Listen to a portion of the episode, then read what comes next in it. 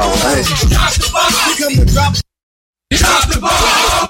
Bomb. Drop the bomb. We gonna drop the bomb. Drop the bomb. We gonna drop the bomb. Drop the bomb. We to drop the bomb. Drop the bomb.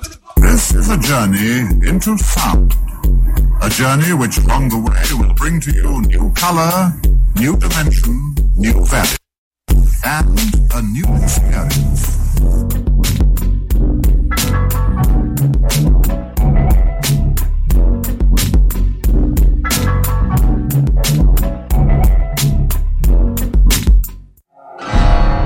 I'm looking at him and he's scared. He's scared of me. I see kids when they see me in uniform go out their way just to say to the top of their lungs, I hate the police. Can't stand the police. They used to love us. What happened? I heard a bullhorn and it said, pull over. And the first thing out of their mouth was, What are you doing here? What are you doing here? What are you doing here? I said, Excuse me? I said, Why did you stop me? And he said, Because we're stopping anyone who looks like they're not from this neighborhood. Law enforcement officers have been the face of oppression to far too many of our fellow citizens. This dark side of our shared history has created a generational, almost inherited mistrust. Racial profiling is so dangerous because we dehumanize each other. Quite a bit of what we worry about today when we talk about bias has to do with perception. People have looked at African Americans as being stronger, more violent. So the enemy uniform became the colors of somebody's skin. That looks like a bad dude, too. We have shots fired. We have one suspect down. It's always reaching for your waistband. Making up probable cause, creating reasonable suspicion, resisting. I fear for my life. I walk the streets of my own neighborhood, and I'm chased and hounded, persecuted, and guns drawn on me. You know, men and women feeling the need to kill somebody because they frightened them is outrageous. After an interaction with the Howard County Police in 2012 that he found deeply troubling, filmmaker AJ Ali says he was motivated to address the relations between police and the African American community. So what did AJ do? He teamed up with Errol Webber, a Maryland Institute of College of the Art alumnus and cinematographer who previously worked on an Oscar award winning documentary. With Ali as director and Webber as director of photography, they produce Walking While Black, L O V E. Love is the answer, which discusses bridging the gap in police community relations throughout America. The acronym L O V E or love, coined by Ali, is to encourage people to learn about others in their community, open their heart to them, volunteer to be part of the solution in their life, and empower others to do the same. The solutions focused documentary was completed uh, and features over 30 interviews with members of communities from across the country. I would like to welcome my friend, my brother, AJ Ali, to the Sound Bombing family. What's happening, brother? How are you doing? Hey, doctor, how are you doing? I'm I'm doing great out here in Santa Monica. Oh man, don't rub it in, man. Thank you for uh, joining us uh, in the bombs in the bomb shelter, man.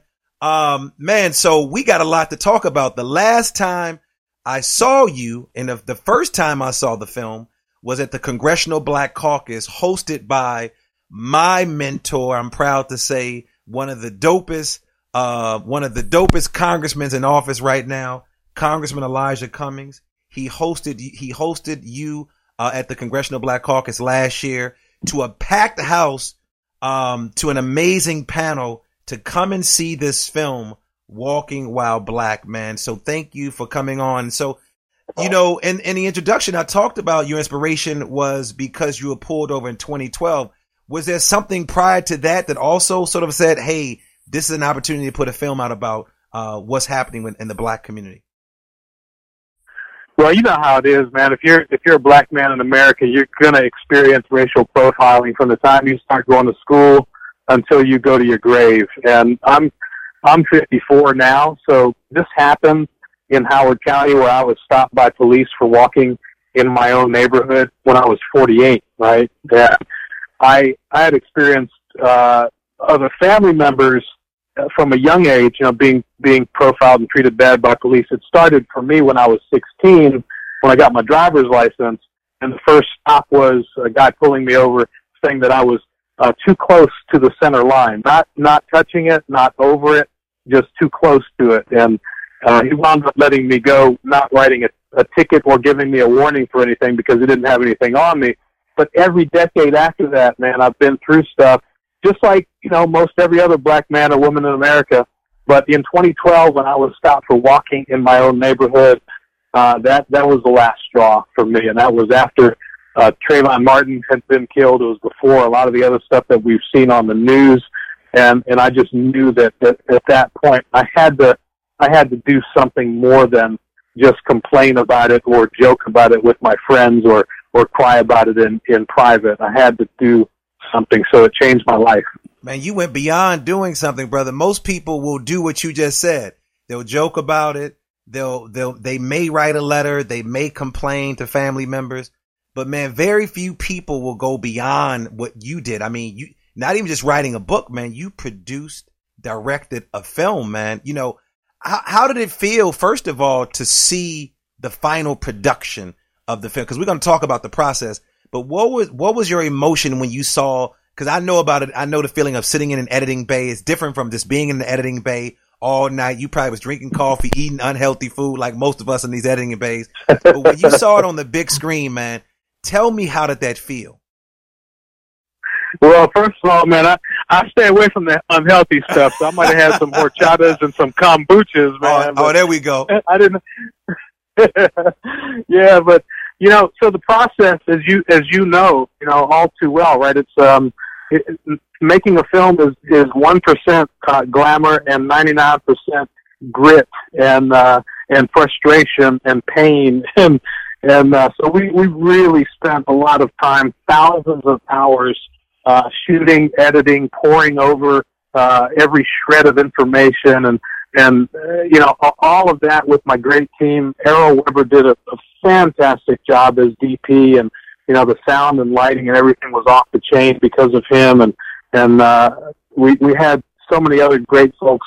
Lydia Hall, who's also a MICA grad, who was our, our editor, her first time uh, editing a feature film, and she knocked it out of the park. And you know, we I just I thank them. I thank my whole team for great work that they did, but I also got to give all credit to God because I wanted to make a really really angry film. You know, I when when all this happened to me and I reported it to the Howard County NAACP and, and Internal Affairs, and then I became a target by that police department. My wife and I for a year after that.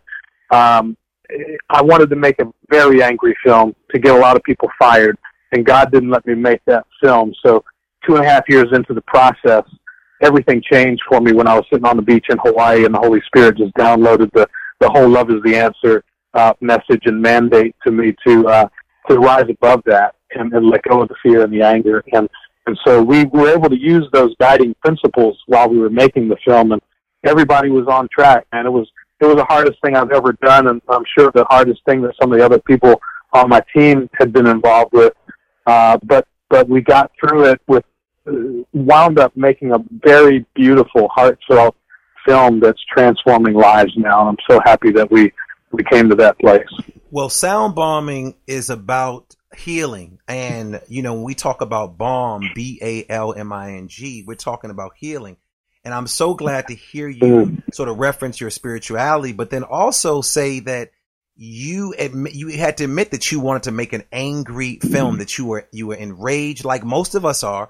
And quite often when we yeah. use rage as the forefront, uh, we don't get anything done. I mean, quite often, I mean, anger sometimes can push you in the right and the wrong direction.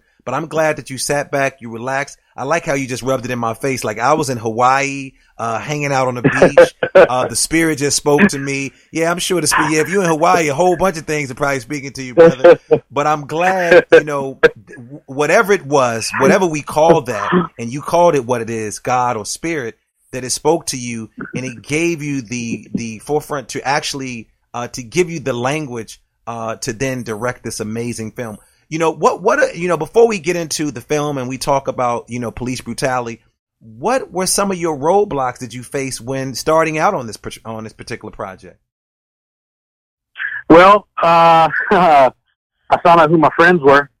So, wow. uh, when I was, yeah, when I was talking with people, and I don't care whether they were black or white, um, I would find out real quick who who wanted to be involved in change and, and who was afraid of this subject. And you know, just the title that we came up with, and and the title was very simply "Walking While Black" because that's what I experienced, right? And and and I I, I was seeing other incidents of that. So when we would say "Walking While Black" and people would turn and run in the other direction, which of those three words scared them so much that they would say, I, I can't be involved with that, right? Walking, while, or black. And therein lies the problem in America. Wow. So when while filming um, this particular project, what are some things that you discovered that you didn't expect to discover? Oh boy, I I, I didn't expect to discover the the depth of pain in this country. We all know there's racism. We all know there's bias. But this country has, it's not a new thing. It's not because people have phones now with cameras. This has been going on since the very beginning of the, of the annihilation of, of Native Americans and, and the, and, and the slavery of, and importation of, of blacks against their will to this country. This is in the DNA, in the fabric of America. You, you know, when people talk about making America great again, uh, look, I was born here. I love this country. I served in the military. But if you look at the devastation, America's never been great. America has wasted uh, so much of its resources, and the greatest resources of all, its people. And so I didn't expect to, to find the, the level, the depth of, of, of racism and devastation and pain in this country that, that I found out. That from 2012 until now, my eyes have been opened so wide and and I my, my look, I was woke before then, but when I dove into the deep end of this subject uh, to realize that that bias has has permeated every cell of this country, and we we got so far to go, and there's so many people that want to keep us from progressing. We we all have to stand up and fight. There's no there's there's no excuse for someone not being in the fight. We cannot afford for people to be on the sidelines with this.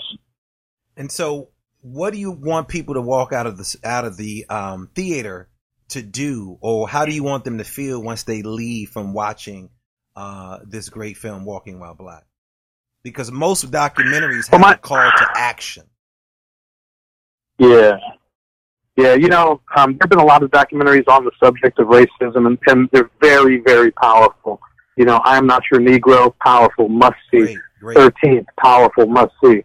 Yeah, man. You know, Selma. I mean, Ava knocked it out of the park with with the work that she's doing, right? But um, look, I I don't want people to just uh, become angry or or or or or march for something and and and and, and just end it there. I want people to to leave seeing my film with a feeling of a I have to do something and b I have to do something with a spirit of love. And we we we kind of patterned the film after those four principles, and I want people to leave there thinking, okay, I've, I've got to build bridges. I've got to I've got to find ways to bring truth and reconciliation into my community. And I hope that if they see it in a theater or at, an event like the CBC, which I, I, I thank God for Congressman Cummings with all of his support, having hosted two screenings and, and just the amazing work that he does every single day on our behalf.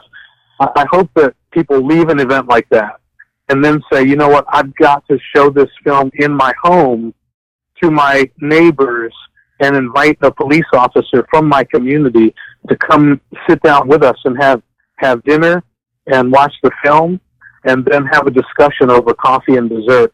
And let's change things together. Let's learn and grow uh, together. And Recall knows guess who's coming to dinner. That's that's the title that we give in those events. And the, the guess who is not Sidney Poitier, but the guess who is the guess who in this instance is a cop, right? Because we're we're having discussions in silos. Police are talking by themselves. We're talking by ourselves. Let's get people together in a safe setting and ha- and watch the film and have have break bread and have a discussion uh, together, and that's what I hope they do after they see this thing. So speaking about getting people together, I know some of the people that are in the film. One guy I have a lot of respect for, you know, Melvin Russell. How were you able Yeah. to get those individuals who are featured in the documentary or the film rather to sit down with you and openly have a conversation? What was it about those people? you know, you know, Melvin and I, we we go back to uh, when I was uh, uh, producing and starring in the show Goodfellas of Baltimore. Uh, you know, on Fox in, in Baltimore, and, and so I met him during the during the filming of, of that, and, and we became friends. And so when when what what happened to me in Howard County when that happened, I would call Melvin and and ask him things like, "Man, why are y'all so crazy? Why are you guys doing this kind of stuff to us?" And and he wouldn't respond when when I was really angry. He would just kind of change the subject a little bit, and then he'd give me some advice. And you know how he is, right? You know, he'll he'll talk you down from from uh, being in the wrong place, and so he he didn't get involved. You know, he was always there for me, but he didn't get involved. And and he was always the guy that I would reach out to, and when I was like ready to hurt somebody, because there was a long time where I I was ready to go after these guys because they were threatening, you know, me and my family at that point. And um, he was he was always the one who let me know just by who he was that all cops weren't bad, that there was some hope. And that's why I kept going back to him because I kept testing him. And that's why he's in the film and that's why he's I consider him one of my closest brothers on earth today. Uh, because, you know, he's part of the reason why this film is impacting people in, in all over the country now. Out of out of all the cases that you sort of cover throughout the film, which one of those cases just was like jaw dropping to you? Out of all the cases and all the things that you featured in there, you know, which one just sort of just like, wow, I can't believe that this happened. Oh man, that would have to be Andrew and Jameel, brother. Um, so talk about that. uh, yeah. So um, Andrew Collins is a is a white guy, former cop. Uh, he framed Jameel McGee on a drug charge that you know Jameel didn't do anything. He, he but he got framed by Andrew, and Jameel got a ten year sentence. And this is in uh, Michigan, a little town called Benton Harbor. And so uh, four and a half years into the sentence, um, Andrew got caught by the FBI on on a bunch of stuff, right? And uh, he fessed up to to the point where I think it was like sixty or sixty five cases uh, got thrown out, and and Jameel was released from prison as Andrew is going into prison. So Andrew wound up getting a four four and a half year sentence, and he did like a year and a half, and then got released. And so a few years later, they're both back there in Benton Harbor. And all this time, Jameel was thinking, when I see this guy, I'm going to kill him. And Now, Jameel's he, when he wound, correct? He's the one that was locked up, correct? hmm Okay. hmm That's right. That's right. And so uh, when he finally bumped into him at a park, uh, he had his Jameel had his little son with him, and um, he forgave Andrew that day, and uh, they wound up running into each other again when Jameel was going for a job, and Andrew was working at this place, and Andrew was assigned to him as his mentor, and and Jameel had a choice, and he went ahead and chose to accept him as his mentor. They became good friends, and they they reconciled, you know, and now they're going around the country uh, teaching people about reconciliation. And we we kind of closed the film out with their story because, in my opinion, if Jameel can forgive Andrew, anyone can forgive.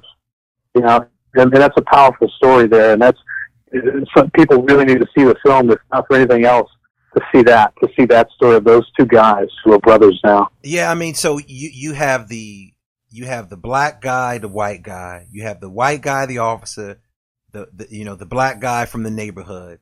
Um, I mean, when you're talking about forgiveness, I mean that is a great example on film of humanity at its best.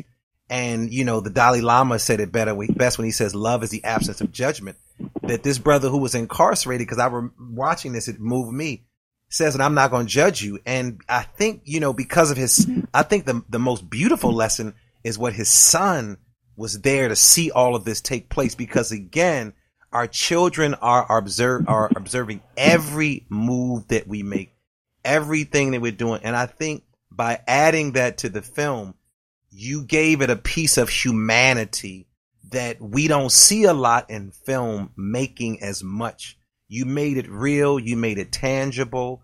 Um, and then to see now that these two individuals are now traveling all over the country, having these conversations, uh, and then allowing the healing to take place because there's so much pain in our community. This fear of police officers. I mean, you think about it. You know, when we were children, uh, you would hear people say like, AJ, your uncle would be like, you know, AJ, if you don't stop, I'm going to call the police. Think, I mean, think about that. What, what does that say?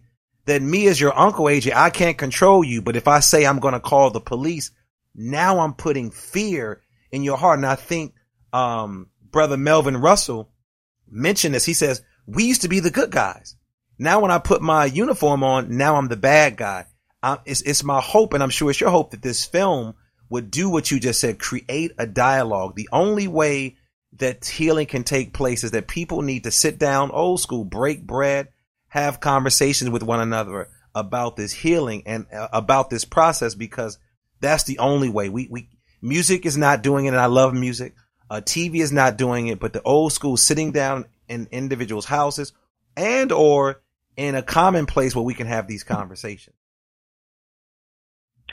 Yeah, yeah, I I agree uh, wholeheartedly. Um, you know, there, boy, there's so many stories I could I could tell, but um, and there, you know, if you look at some of the work done by Paul McCartney, for example, or Stevie Wonder, you know, there's music has great healing power when used in the right way. But let's face it, a lot of the put stuff that's put out today and for a long time uh, has been putting people into a state of mind that's hostile and and and and and just you know hurting people in many ways. Video games and and movies and TV and, and others uh, forms of media, same thing.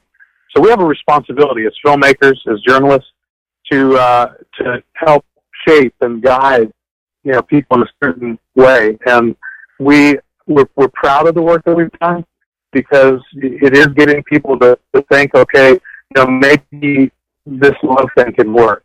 You know, maybe I can let go of, of my hate, you know, my hatred. Maybe I, I don't have to, uh, you know, treat people uh, badly when they treat me bad. We had a 15 year old kid in Watts come to Mark Adams, one of my associate producers, and tell him after a screening at a high school there that he's hated cops his whole life until that day, until he had a chance to see the film and who were there, who spent time with him afterwards.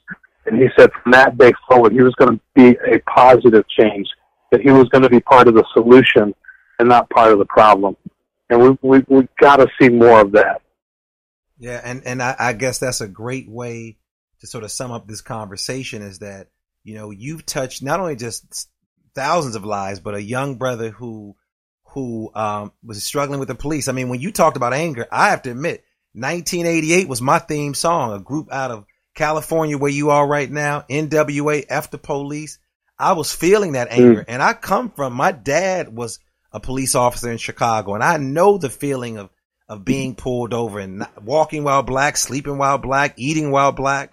And so when that song came out, you know, I was, I was chanting that because it made a lot of sense. And then fast forward, there's a song out by Bruce Springsteen called American Skin, 41 shots. It's about the, the shooting of Amadou Diallo, a, a brother who was from another country who stood in the vestibule and was shot 41 times.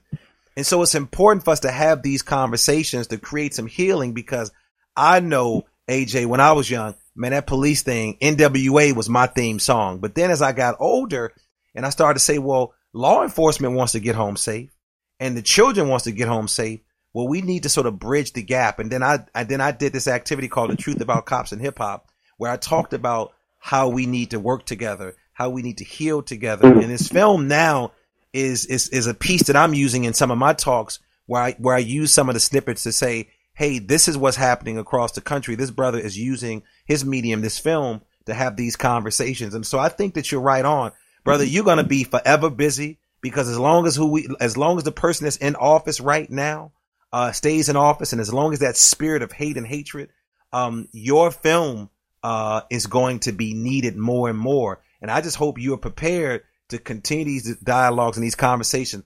What's next with the film and what's next with AJ Ali? you know, we're we're not done with this. We're we're rolling out workshops, uh, a conference. We did our first conference in Syracuse in the fall. We've got six different formats for our workshop, ranging from an hour to to six weeks long. Uh, we're doing we're doing a lot of training. So people who have seen the film, we need to get them into our training courses. We're also training trainers and uh, and we're training community organizers. So we're going deep, and we're going to be at this for as long as it, it takes for the for our society to uh, to change and go in another direction, a direction of love. Well, man, that is a great way to end the show, man. Um, so, how could people get in contact with you, uh, AJ, and how could they see the film? Thank you. Uh, so um, they can see the film at walkingwhileblackthemovie.com. That's walkingwhileblackthemovie.com. My contact information is there. There's also a movement site that we created. They go to uh, trylovenow.com and see how they can get involved in uh, in different things. So uh, there you go. Well, man, much success to you. Uh, thank you for doing this film. Thank you for being bold. I love the fact that you are doing workshops across the country and just not showing a film because just a film by itself without a dialogue is not as strong. So thank you uh, for joining us at Sound Bombing. I also want to thank my producer Darius Wilmore and Supremacy for our theme music. And as always, believe that something wonderful is about to happen and that some people miss the message because they are too busy looking for the mistake. This is your man, Dr. Lamar Darnell Shields, and thank you. You've been listening to Sound Bombing.